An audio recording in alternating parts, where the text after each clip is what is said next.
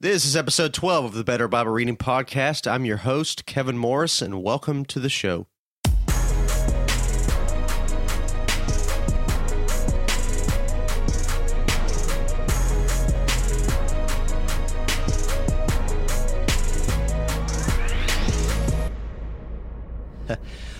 good morning or good evening, depending on whatever time of the day you are listening to this, or good afternoon. There is also such a thing as afternoon. If you don't know me, my name is Kevin Morris, and I am the creator and writer for BetterBibleReading.com, and I also am the host of this podcast, which is also the same title, Better Bible Reading Podcast. This is episode 12 of the podcast. I'm so glad you've taken time to listen to this episode. If you've been following along, we've been talking about the writing styles of the Bible. And I'm taking a quick break from that. I got about one or two more topics I want to cover in that little uh, series. But today I wanted to take some time to talk about a concept that is pretty familiar to those of you in the business world, those of you in the entrepreneur world, or those of you who are just trying to find a way to make your time stretch further to get the things done that you want to get done and to live the kind of life that you want. And that concept, that phrase that's been thrown around a lot here in the culture the last few years, especially, is the idea of work life balance. And uh, this episode, I don't want to jump on the bandwagon. Even if I wanted to, it'd probably be a little bit too late to jump on the bandwagon because this idea has been going for some time now. Uh, but what I did want to do is address the way that I think it's a helpful concept from a Christian perspective. That's why this episode is called Work Life Balance for Christians. Maybe another title I could have used would be Work Life Balance for Bible Readers. And of course, that's what this show is all about helping you be a better Bible reader. And that is in no way able to be divorced from our lives specifically the balance that we're fighting for as employees or employers for work and for life. There's a balance that we want to try to find. And that, of course, intersects every single day with reading the Bible. So, we're going to address a few things. And of course, as is common on this show, I want to address it not just from a philosophical standpoint, but I want to address it from what the Bible has to say if we want to understand Bible reading and how it intersects with the concept of work life balance, then we want to go to the Bible to see what it might have to say about that. And uh, I, th- I, think that as we look, uh, we'll be able to find some pretty interesting answers and pretty interesting concepts for us to think about and hopefully use in our lives in a way that's helpful. But first, uh, let me just tell you what the uh, Wikipedia website, and I'm not always a huge fan of Wikipedia, but it's good for a little reference point. Um, in this case, I just did a simple Google search for work life balance to try to see what kind of things come up. Right now, I'm seeing the top search results. You got something from Mental Health America. You got an article from Mayo Clinic, uh, Wikipedia, uh, top stories. Rihanna has a simple calendar hack for her new work life balance. I mean, th- this is, as I said, a, a huge uh, cultural uh, norm that's being fought for. And I think it's probably because so many people are finding uh, burnout to be their norm. And uh, obviously, burnout is not a good thing for anyone in any profession or vocation. And uh, so, anyhow, the idea of work life balance just typing in a search, the first thing that comes up in the very top on the side is uh, a simple definition from Wikipedia. Here's what it says it says work life balance is the lack of opposition between work and other life roles. It is the state of equilibrium in which demands of personal life, professional life, and family life are equal. If you read that in a secular uh, template or framework, uh, you kind of hear ideas of Buddhism. Buddhism's all about that everything's balanced, right? you think about the picture of yin and yang, the white and the black, and that's all about balance. And what I don't want to do is tell you that we're just going to just take off of Buddhism what's helpful and then apply it to Christianity. What I want to show you is that this idea of work life balance, obviously, the phrase itself is not used in the Bible, but the idea of it is certainly biblical, not first and foremost secular, and certainly not first and foremost uh, from the uh, Buddhist uh, religion. So here is what the Apostle Peter has to say about the Christian life. This is eight verses found in the second letter of Peter, Second Peter, the very first chapter. I'll read it. Here's what it says, starting in verse 3. His divine power has granted to us all things that pertain to life and godliness through the knowledge of Him who called us to His own glory and excellence, by which He has granted to us His precious and very great promises, so that through them you may become partakers of the divine nature, having escaped from the corruption that is in the world because of sinful desire. Here's our key here that we want to look at in verse 5. For this very reason, make every effort to supplement your faith with virtue, and virtue with knowledge, and knowledge with self control, and self control with steadfastness, and steadfastness with godliness, and godliness with brotherly affection, and brotherly affection with love. For if these qualities are yours and are increasing, they keep you from being ineffective or unfruitful in the knowledge of our Lord Jesus Christ. Well, that set of verses in Second Peter, you'll see that common phrase being used is the idea of supplementing. And what's the point when you think about vitamins and supplements? The whole point of it is where your diet might be out of whack or out of balance. The things you eat, you might be getting way too many grains or way too many vitamin D or something like that. And the idea of supplements is to balance out where you are deficient so that you're equal across all categories in terms of diet and eating. And that's exactly the idea that Peter has in mind here when he's talking to us. First and foremost, these are kind of the idea, uh, the same idea as what Paul calls the fruits of the Spirit in Galatians chapter 5. So, in some ways, this is kind of a uh, character analysis for Christians. And Peter is basically saying to be a proper, legitimate Christian, there's no such thing as a Christian who is absolutely wonderful at one fruit of the Spirit and just kind of sucks at everything else.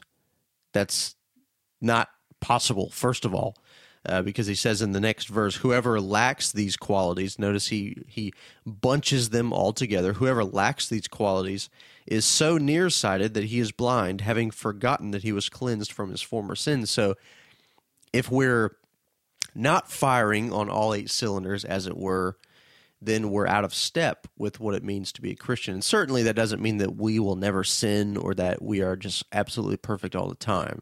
But what it does uh, mean is that we as believers want to be uh, consistent across the board. We want to have a good balance in our lives, who we are first and foremost, but also in what we do. Um, in in every category, we we want to be not good in some things and then bad in others, but great in some things and good in others, if I could put it that way.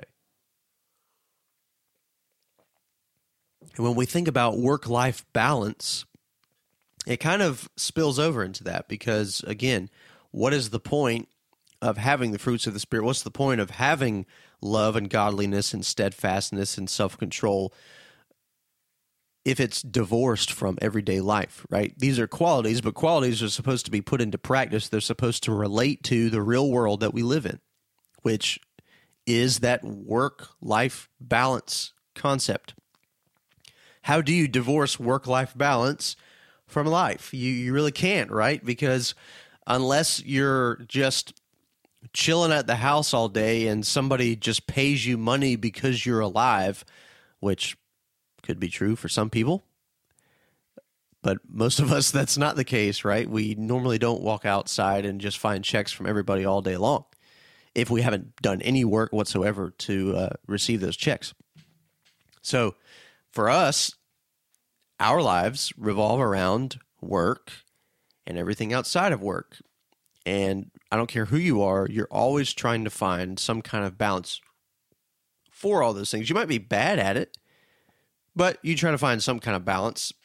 The most important uh, verifier of this is the fact that you go to sleep every single day. And if you miss a day of sleep, you will quickly regain that because if you don't, you'll die eventually, right? If you just never sleep, you, your body will shut down and you will die. So, all of us try to find a balance between work and non work the rest of our lives, which includes rest. And the way that every single person, without exception, fights for that is by sleeping. We know intrinsically that there is such a thing as balance. We can't work 24 7. If we do, we will die. So, and also, we can't just live without ever working because we'll never have any income. We'll never have a sense of purpose and drive. And we will basically shrivel up and become a vegetable. So that sounds very hope giving and happy, doesn't it?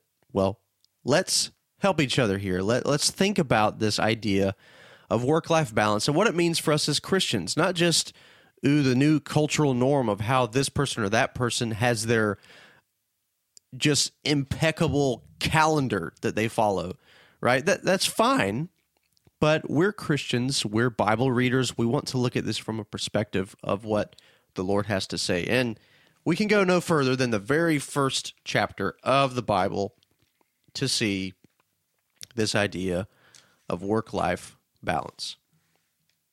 You know the story all too well, I'm sure. If you don't, we're talking about Genesis chapter 1 and chapter 2, where God creates the heavens and the earth. There's so many things we could really look at in this idea, but to keep it related to this episode, we'll just think about Genesis 1 and 2 from a work life balance perspective. This is certainly not everything there is to say about Genesis 1 and 2, of course.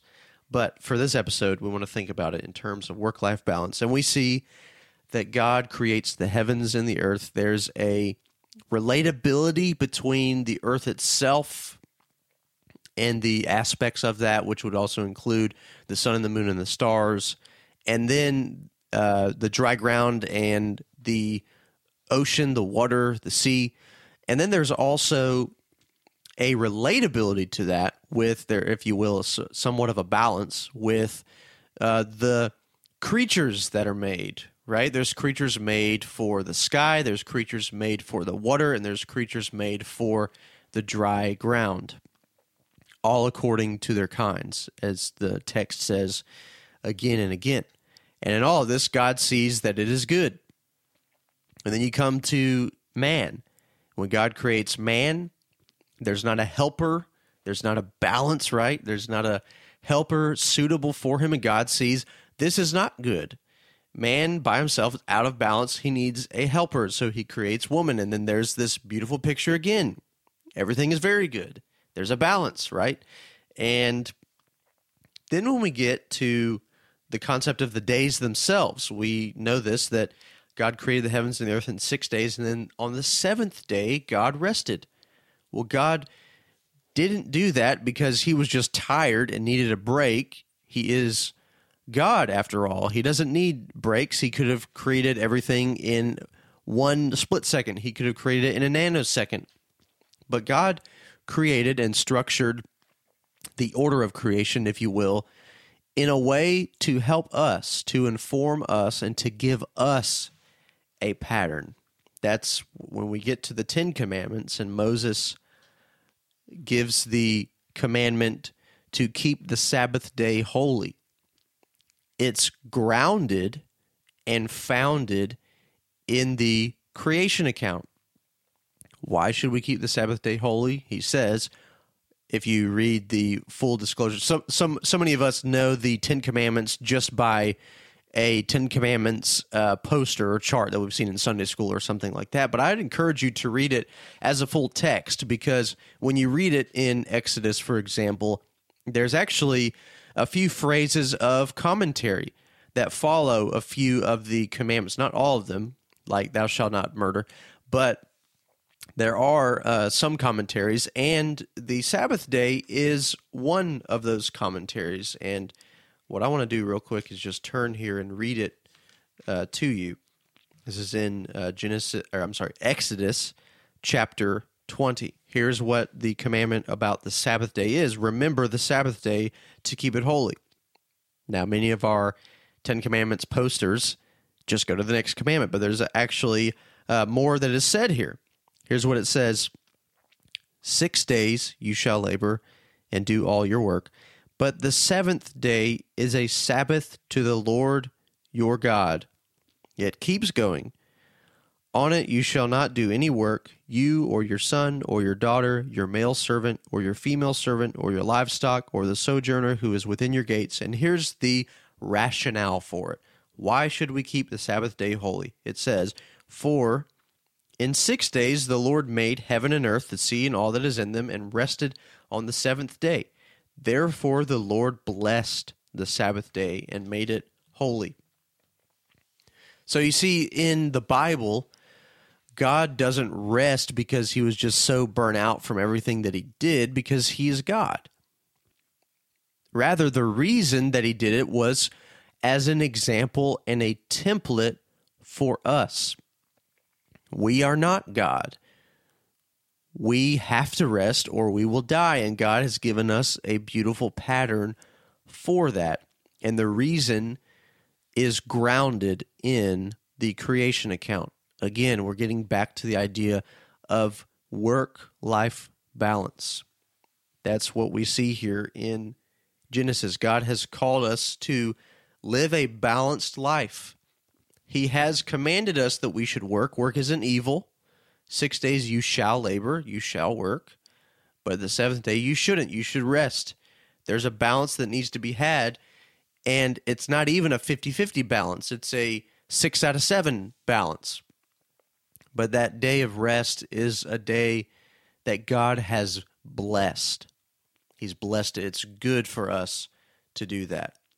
And of course, that brings us to the question okay, if we should labor for six days, does that mean we should just be running wide open for six days and then just crash on the seventh day and sleep all day and try to just regain our physical strength by the time day one rolls around again? Well, no, there's within the days of work, there are elements of rest that should be had, both physical and spiritual, just as the Sabbath day is not just a physical rest day, but it's also a spiritual rest day, which means being nourished in God. That's why we worship Him.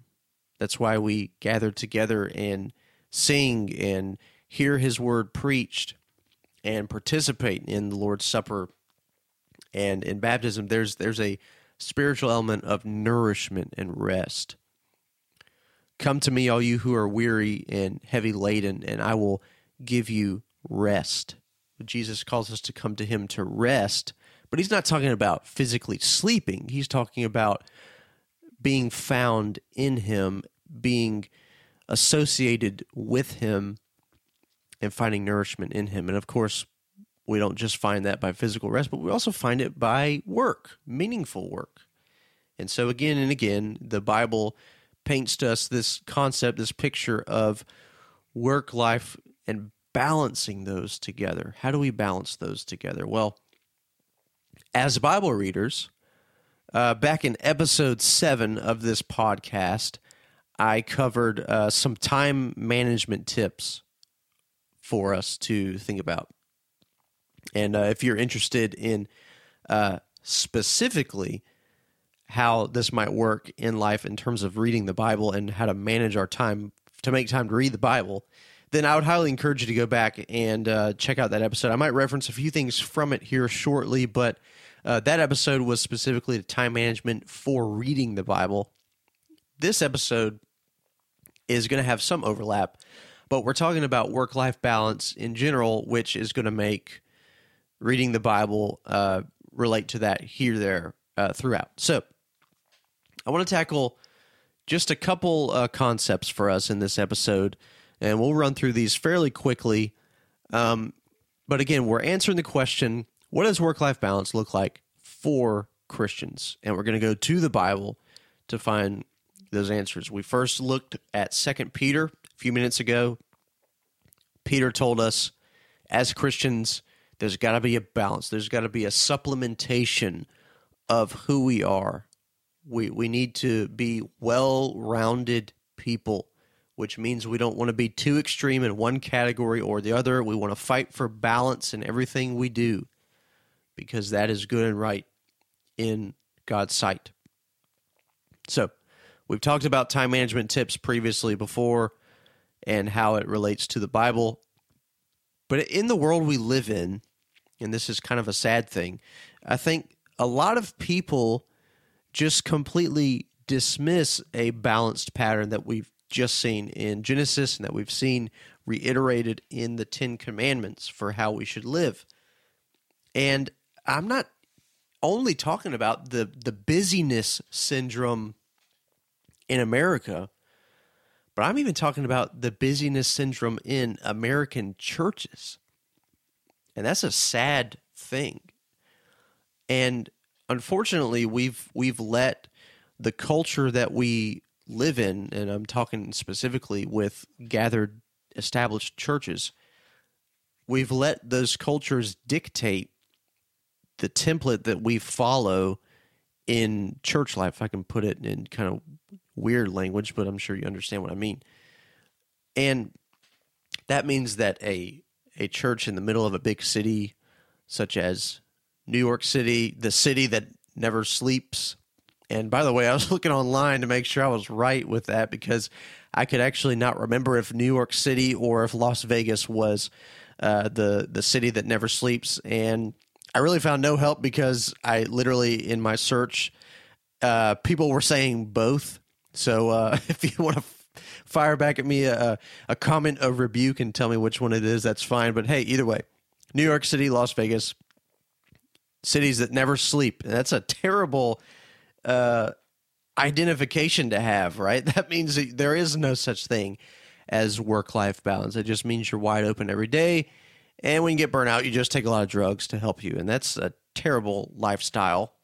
But hey, churches that are in big cities have a hard time, I think, uh, relating to the culture. And, and in a lot of ways, this isn't like evil intent or anything like that. But in a lot of ways, churches just kind of adapt to whatever culture that they find themselves surrounded by. Or if you're kind of in a uh, a good old boy town, your church is going to be a good old boy church. Or if you're in like a fast paced kind of like Navy town, uh, which is the case for me, right there. There's a military base here close by uh, to where I live. A lot of people uh, are just fluctuating in and out. You got tons of families coming in for a three year stint somewhere around there for wherever the, the husband or the or the wife who's in the military have their orders.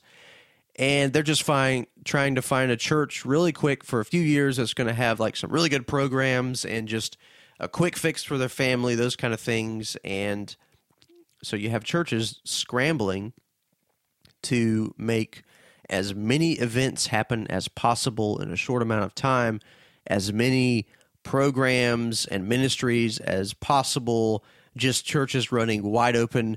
Come to our church because we don't have one service, we have eight services, right? I mean, it's just the bigger, better, louder, crazier that that kind of thing.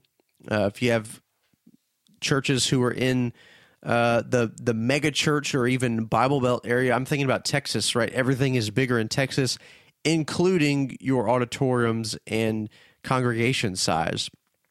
And how do you relate to that? Well, you bring in a pastor who drives on stage in a Lamborghini, or you, I literally saw this here back uh, this past Easter. One of the marketing campaigns of one of these so called churches was to give away a free car on Easter so that obviously you got people coming to your church for Easter, not another church. I could go on and on about this kind of thing, but what I'm saying is, in in my opinion, uh, very charitable language. I could kind of go off on a lot of this stuff, and maybe you can kind of see my frustration for a lot of it. But in a more charitable way to say it, the busyness syndrome has hit American churches, and it seems like it's here to stay.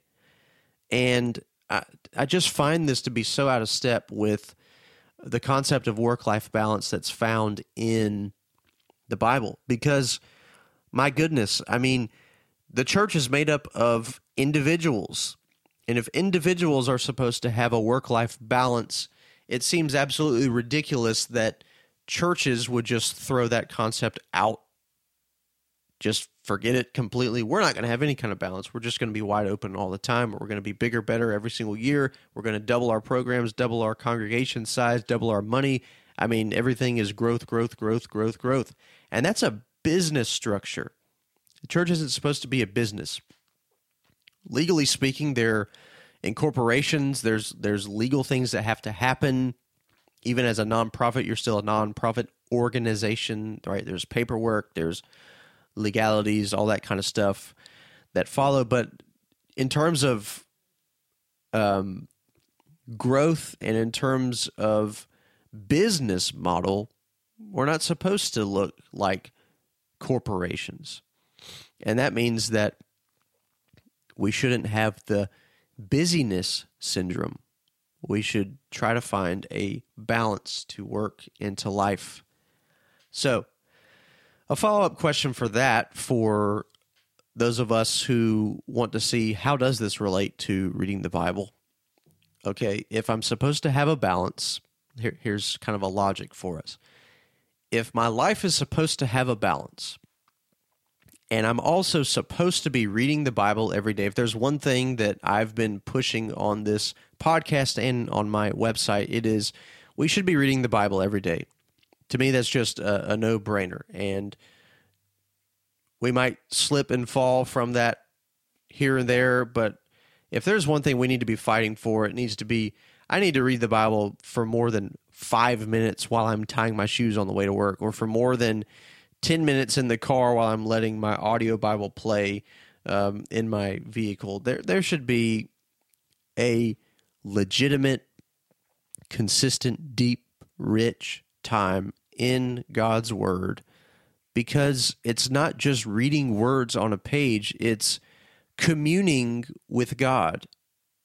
I mean, we understand the importance when we go on, on a dinner date with our spouse or if we're catching up with a friend we haven't seen in a long time, you wouldn't want to just see them in passing for five minutes and say, okay, okay, I'll see you in a couple months. I mean, if we really care about the person, we're, we're going to do what's necessary to carve out that time. And by the way, when we're there with them, if we care enough about them, we're not going to be there in person with them and yet not even making eye contact because we can't put our phone down, right? There there should be a meaningful, dip, deep, rich relationship and time spent with that person. And it's the same because as we go to the Bible, we're not just reading words, we're communing with God Himself in His Word. He dwells with us in His Word, and He communicates to us in His Word. And that means we should have a consistent time spent with Him. I mean, there's no more important person to spend time with, to put it in a comparison. And so, if there's anyone that we want to carve out time for, and not just five minutes here or there, but like actual deep time, then it should be with God Himself and where He can be found, and that is in His Word. So, if that's true, and I, I hope you're with me in that concept, the question comes back okay, Kevin, but I'm not a pastor. I'm not a theologian. I'm not a scholar. I'm trying to find out how in the world to spend five minutes with my spouse or with my kids because I'm crazy busy and I'm doing this, that, and everything else. So My question is if you're talking about this deep, rich time, consistent in God's word, in the Bible, how much reading is too much and too little? And that's a great question.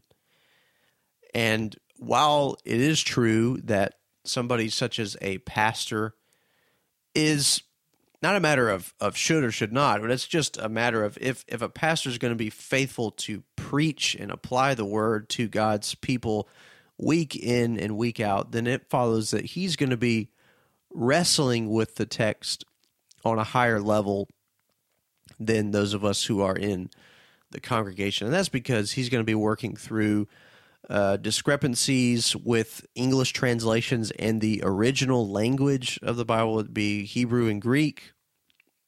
He's going to be wrestling with how it relates to the culture, what false teachers are saying about this passage, what we might be hearing on social media. I mean, there's so many elements that have to be wrestled through uh, when you're preparing to teach and preach God's word. So, okay, fine. Like, that's going to be the bulk of their time during the work week, if you will. And so they kind of have a, a one up on us in some ways of just having the responsibility and the availability to just wrestle with the word of God to come to a proper and correct meaning for what's being said on any given page. But that might not be true for us because, again, um, our time reading the Bible is kind of in our uh, compartmentalization of life. It's in the hobby compartment. It's in the hobby drawer. It's the, yeah, if I get time to get to it, it'll be there. And, and if you go back to my uh, reading and time management tips episode, I talk about how it really should be in the category that we put as necessity. It should be in the same compartment or drawer as eating and sleeping and breathing are in because that's the importance of God. That's the importance of his word, the importance of his word and the fact that it has been preserved for us and brought to us uh, throughout the generations. We we should have a high level of respect and a high level of desire to read it. But to be fair, life is crazy, and those of us who were uh, born in the United States, a very busy-minded country, without any say-so on our part. Okay, it's not my fault that I live where I live and the time that I live, and my life circumstances aren't always due to what I have actively done. So, how do I sort out everything to make time to read God's word? How much time is too much or too little? I think that a good, non rushed time that we should have for God's word is an hour a day. I think if you can do more than that, and I think you should try to do more than that, I think I should always try to do more than that then I think we should.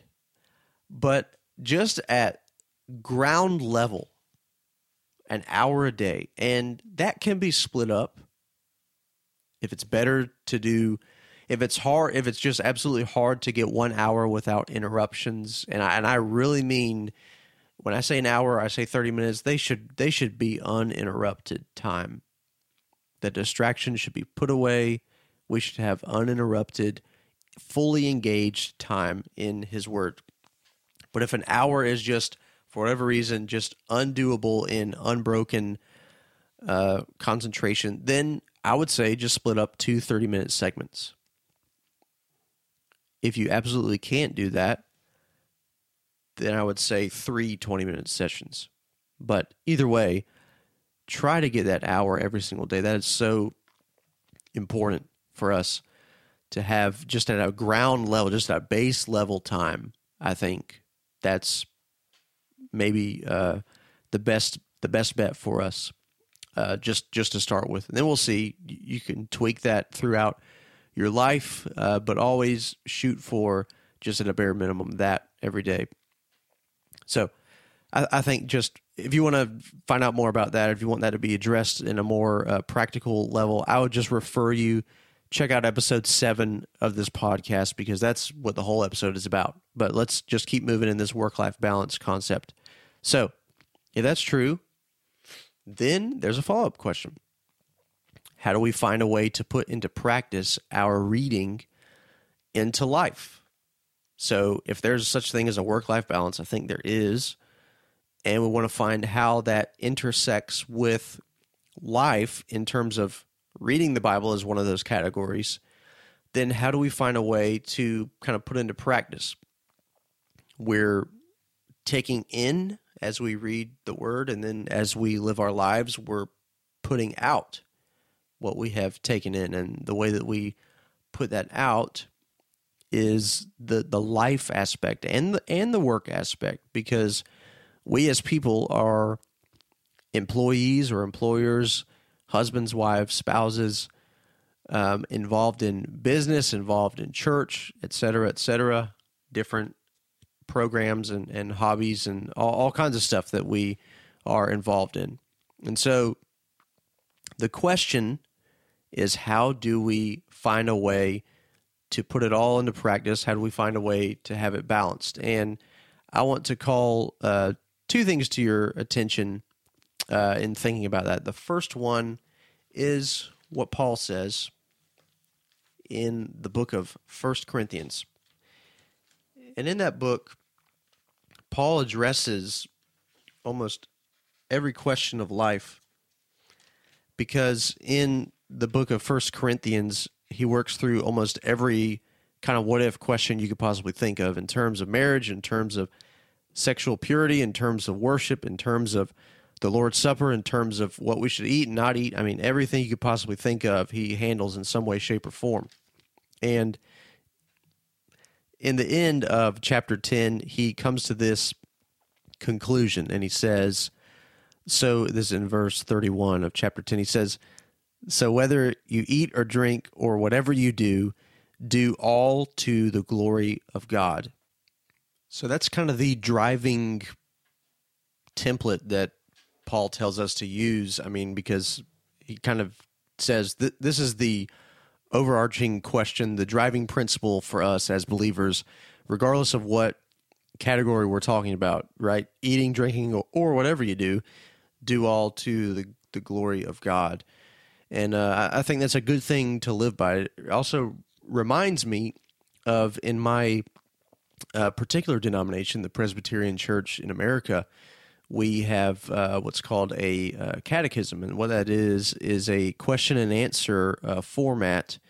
Um, and it it was historically it was a, a, teaching method for people to kind of be able to, as Peter tells us, give a an answer, give a defense for the hope that's in us, and um, it addresses uh, different topics. Uh, think about uh, the Lord's Prayer, the Ten Commandments, um, answering the question of what is sin or uh, what is faith, th- those kind of big questions. And the very first question of that catechism is one that's kind of recognized, even if you're not in the uh, Presbyterian world. It, it's the question that has just been recognized by uh, people of different denominations or even people who are non denominational as uh, just a really good question. And it's the very first question of the catechism to ask the question what is the chief end of man or what is what is the purpose of life for humans right? That's that's kind of the huge question. What is the purpose of life? What is the meaning of life? And um, you can see that they got this answer directly from uh, what Paul's talking about here in First Corinthians, because the answer is man's chief end is to glorify God and to enjoy Him forever, and and that's that principle that Paul addresses that we're supposed to glorify God in everything we do. There's no category of life that is outside of glorifying God, and what that does is it shatters that busyness syndrome because if the busyness syndrome creeps into the church and into the minds of Christians, we start applying that to our relationship with God and think the more busy I am, the more glorifying I am, or the more I'm glorifying God. And that's absolutely not what uh, Paul is addressing here. The the chief end of mankind, our purpose, what we were made for, was to glorify God. One of the ways that we glorify God is by keeping his commandments. And by the way, one of the commandments is that we should rest. One of the commandments is that we're not supposed to work. And that is just so important for us to wrap our minds around because there's such a thing as glorifying God by not working. There's such a thing as glorifying God by taking time away from dead end pursuits of business to spend time reading his word. I mean that that to me that's just a life-changing concept for for us to get because it really helps kind of ingrain it into our minds that there's such a thing as a balance to to work and to life and it certainly applies to Christians as well because that's what the Bible wants to address the the main goal is not how busy or not busy we are. The main goal is not by doing as much as absolutely possible. The goal is to glorify God, and that is to have a healthy balance in our lives. So, what that means for our work life, our life as a husband or a wife, our life as a good uh, child, if we're still living in the home as a, a teenager and our relationship in business, our relationship in our churches, extracurricular stuff, right? I mean, everything just gets to the idea of glorifying God in it and being balanced in our um, level of um, dependency on all of those things, right? We don't find our meaning only as being a husband. We don't find our meaning only as um, the business world that we're associated with, the vocation that we're involved with. We don't find meaning only in um, the level of engagement we're uh, we're at with our uh, church that we attend, but we find our meaning as how well we are responsibly serving in all those capacities to the main goal, the main end, the main uh, concept of glorifying God in them. And that's so important, so important for us to understand. And now here's where it bounces right back to the idea of reading the Bible. How do we carve out time for that? And should we carve out time for that? Well, I want to tell you something that you probably know already, but I'm going to share it with you anyways as a healthy reminder. There's no such thing as the guy who wants to be a really good husband, so he forfeits time that he could be using spending reading God's word so that he can spend more time with his wife. Now, let me qualify what I'm saying. There's also not such a thing as a good husband who takes every opportunity to spend more time in God's Word instead of spending time with his wife. Now, what I mean by all of that is you can't divorce the two from each other because, number one, how do we learn how to be a good husband? By reading God's word, reading what marriage is, what the responsibilities and what the right picture of a husband is to his spouse. You read that and find the answer to that in the Bible, which means you have to spend time reading the Bible if you want to be a good husband. But then on the flip side, the whole reason that the Bible tells us these things and communicates to us an answer and a template for us as people is so that we can read that and take it and then apply it and then live in light of it in our lives. And that means that we don't rightly read it unless we go out and put it into practice. That really addresses the uh, terrible uh, dichotomy that I think isn't even a real one. It's a false dichotomy. It's it's in other words, it's two things pitted against each other that aren't supposed to be pitted against each other. Um, they're kind of false rivalries, if you will, and that is um, heavy on doctrine and heavy on application. Right? People normally. Um, what what are you, an application guy or a doctrine guy? And somebody will give the answer of this or that. I go to this church because it's more doctrinal. I go to this church because it's all about life application. Well, it is never supposed to be an either or because right doctrine and good dro- doctrine is only right and good if it's received and understood as something that's supposed to be applied in our lives. But at the same time, there's no such thing as fortune cookie verses of application if they're divorced from the doctrine that drives us to those applications. It has to be a both and. And the same thing can be said in our lives. There's no such thing as a good husband who isn't living in light of what a husband should be according to God's word. But there's also not such a thing as a good husband who spends all his time in God's word and never puts into practice those things by actually being a good husband in time and space to his wife. Well, the same can be said in terms of work, in terms of business, in terms of church life and every other thing. If you're a baseball coach or whatever, whatever you are, uh, kind of an extracurricular world, all of those things have to be informed by God's word, which means we have to spend time in our balance of work and life actually reading God's word. But we also have to keep in mind that although I'm just a huge advocate of reading the Bible and spending time and finding time and sacrificing things, that there's no such thing as the guy or girl who spends all their time reading the Bible without ever actually going out and applying it and living in light of it, living in obedience to it. So it's a both and. There's no such thing as graduating from the application side. There's no such thing as graduating from the well meaningful time spent reading and learning about all those things. It's a both and. And to wrap all this up, I want to call your attention to a very, very short book of the Bible.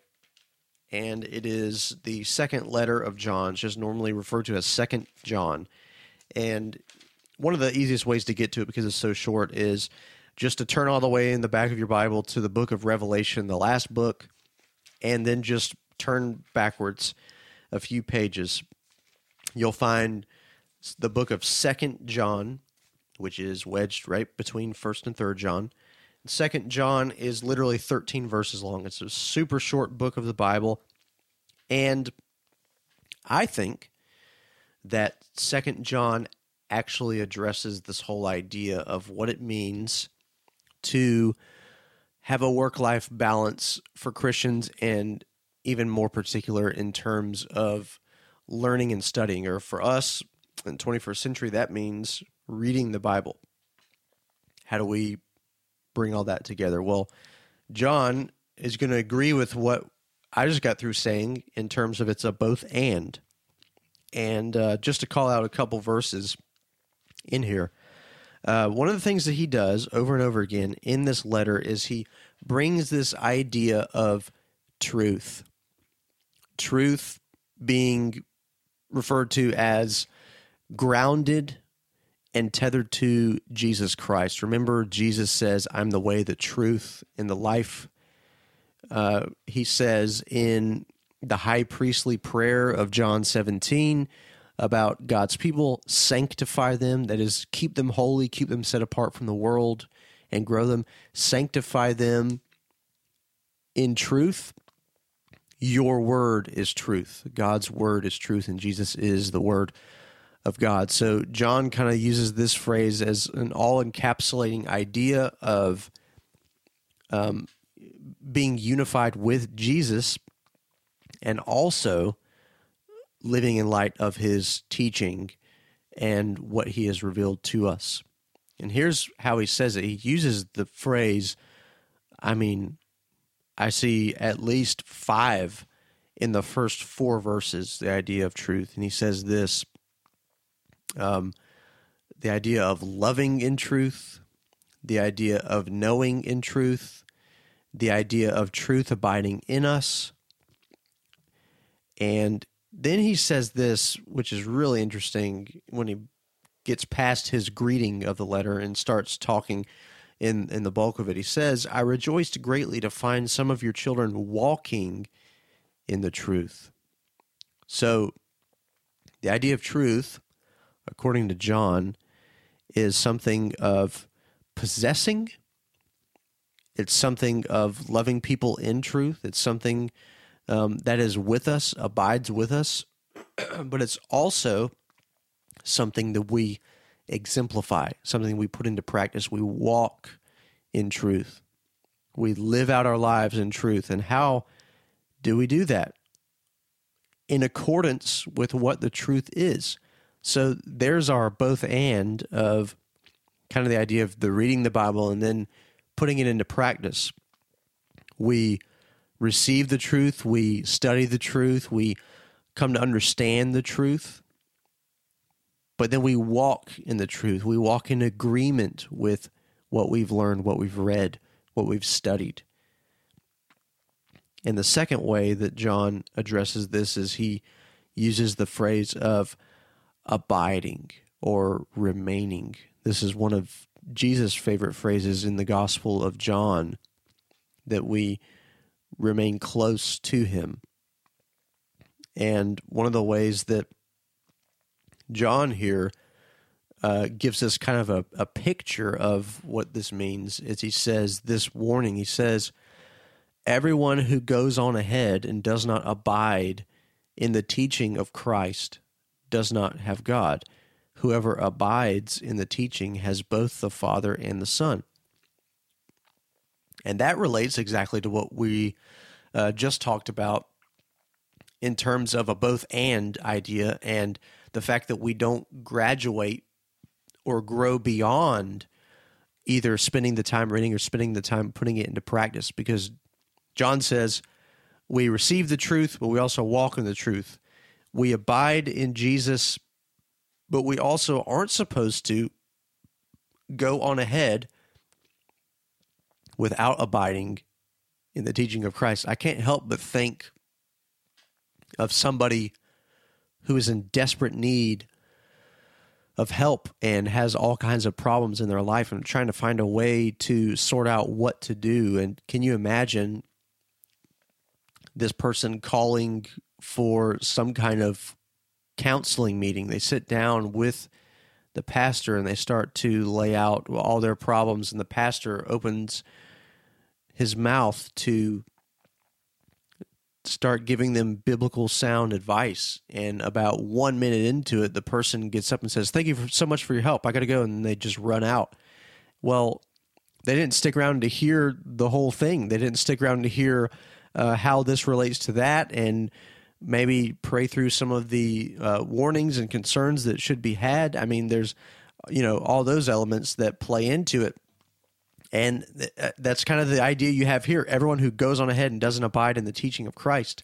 Uh, another example it reminds me of is the example of uh, the parable of the good seed and the good soil that Jesus talks about in the Gospels. And he uses the analogy that there's such a thing as seed falling on good ground and bad ground. And the good ground, it takes up firm root and produces fruit and flourishes and remains healthy. And that's the right way to receive the, the seed. But then there's also the example of a seed that's on rocky ground. It doesn't produce any kind of firm root. It's not rooted and grounded, so it eventually, you know, it grows uh, just a little bit, but then it withers and dies because there's no there's no root to support it.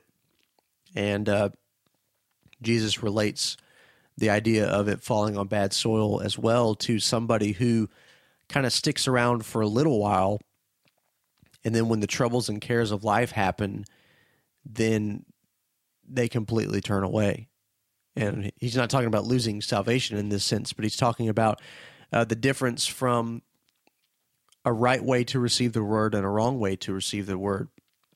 And John has this in mind of somebody who goes on ahead and doesn't abide, doesn't remain rooted and grounded in the teaching of Christ. That person doesn't have God. John doesn't say that person lost his salvation. He says that person just doesn't have God, period. Somebody who has God, somebody who walks in truth, is somebody who sees the need for a balance in life. We're supposed to walk in the truth, but we're also supposed to remain to abide in the teaching of Christ. And that's our work life balance for Christians. It intersects in every category of life.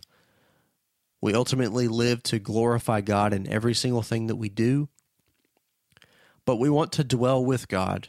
God can be found in His Word that's been given to us, but God also wants us to walk in accordance with it.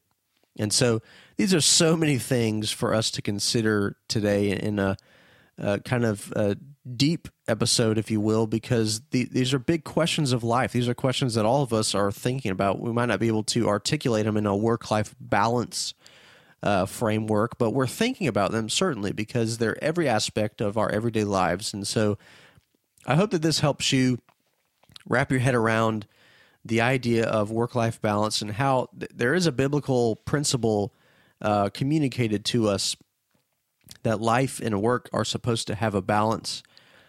But we also want to remember that there is such a thing of a balance of work life to Bible reading. There's the work that we put into it, there's the time spent reading His Word, there's the nourishment and refreshment that comes to us, but there's also the element of application and we want to be well rounded and balanced in all of it.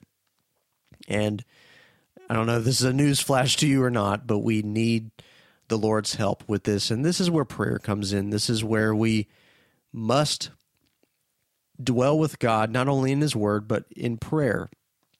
And we ask for help, and we see Him work. We see Him be faithful uh, to, to give us help, to, to sanctify us in that truth, to sanctify us in what we've read and to sanctify us by applying it in our lives through the Holy Spirit. So I hope this episode has helped you tremendously. And if it has, I would love to hear some feedback from you. You can find me on social media, but you can also uh, find me over at betterbiblereading.com. And all you got to do is click on the contact uh, page. You send me an email. You can leave a comment on this uh, post on the website. And if you've incredibly been helped, I would certainly appreciate if you haven't done it before to leave me a review on iTunes because all that's going to do is push up this podcast episode a little bit higher in the sea of millions and millions of podcasts that are on iTunes. And it's going to make it that much more easier for other people to find who might not know me personally and don't know about this show. That can just be a great help that you can give me in terms of getting getting the news out there that there's such a thing as the Better Bible Reading Podcast. I'd love to give you a gift if you have been helped uh, with some of the things I've been putting out. Um, I would love to send you a free copy of my own commentary that I've written on the book of Second John, and it is pretty easy reading. As you heard me mention, John Second John is only 13 verses long. Uh, but what I do is I write commentaries for books of the Bible. They're not necessarily as academic as some of the high level ones you can find at Christian bookstores, uh, but nonetheless, they are uh, my attempts to work through the book. And I think that it will be uh, helpful for you if you want to spend a little bit of time to read it. It's not very long, but it's my free gift to you, and it'll be in ebook format. So if you're interested in that, you can go to betterbiblereading.com forward slash free commentary. You'll be able to find that just simple electronic download. You'll have it at your disposal, and I hope that you'll be helped with it. It's my gift to you for spending your time with me on this podcast and on the website, and I certainly appreciate that. So, hope you have a great rest of the day. Again, you can go to betterbiblereading.com forward slash free commentary, and you can find that commentary for download. Have a great one. Thanks for tuning in to the Better Bible Reading Podcast. This is Kevin Morris. Take care.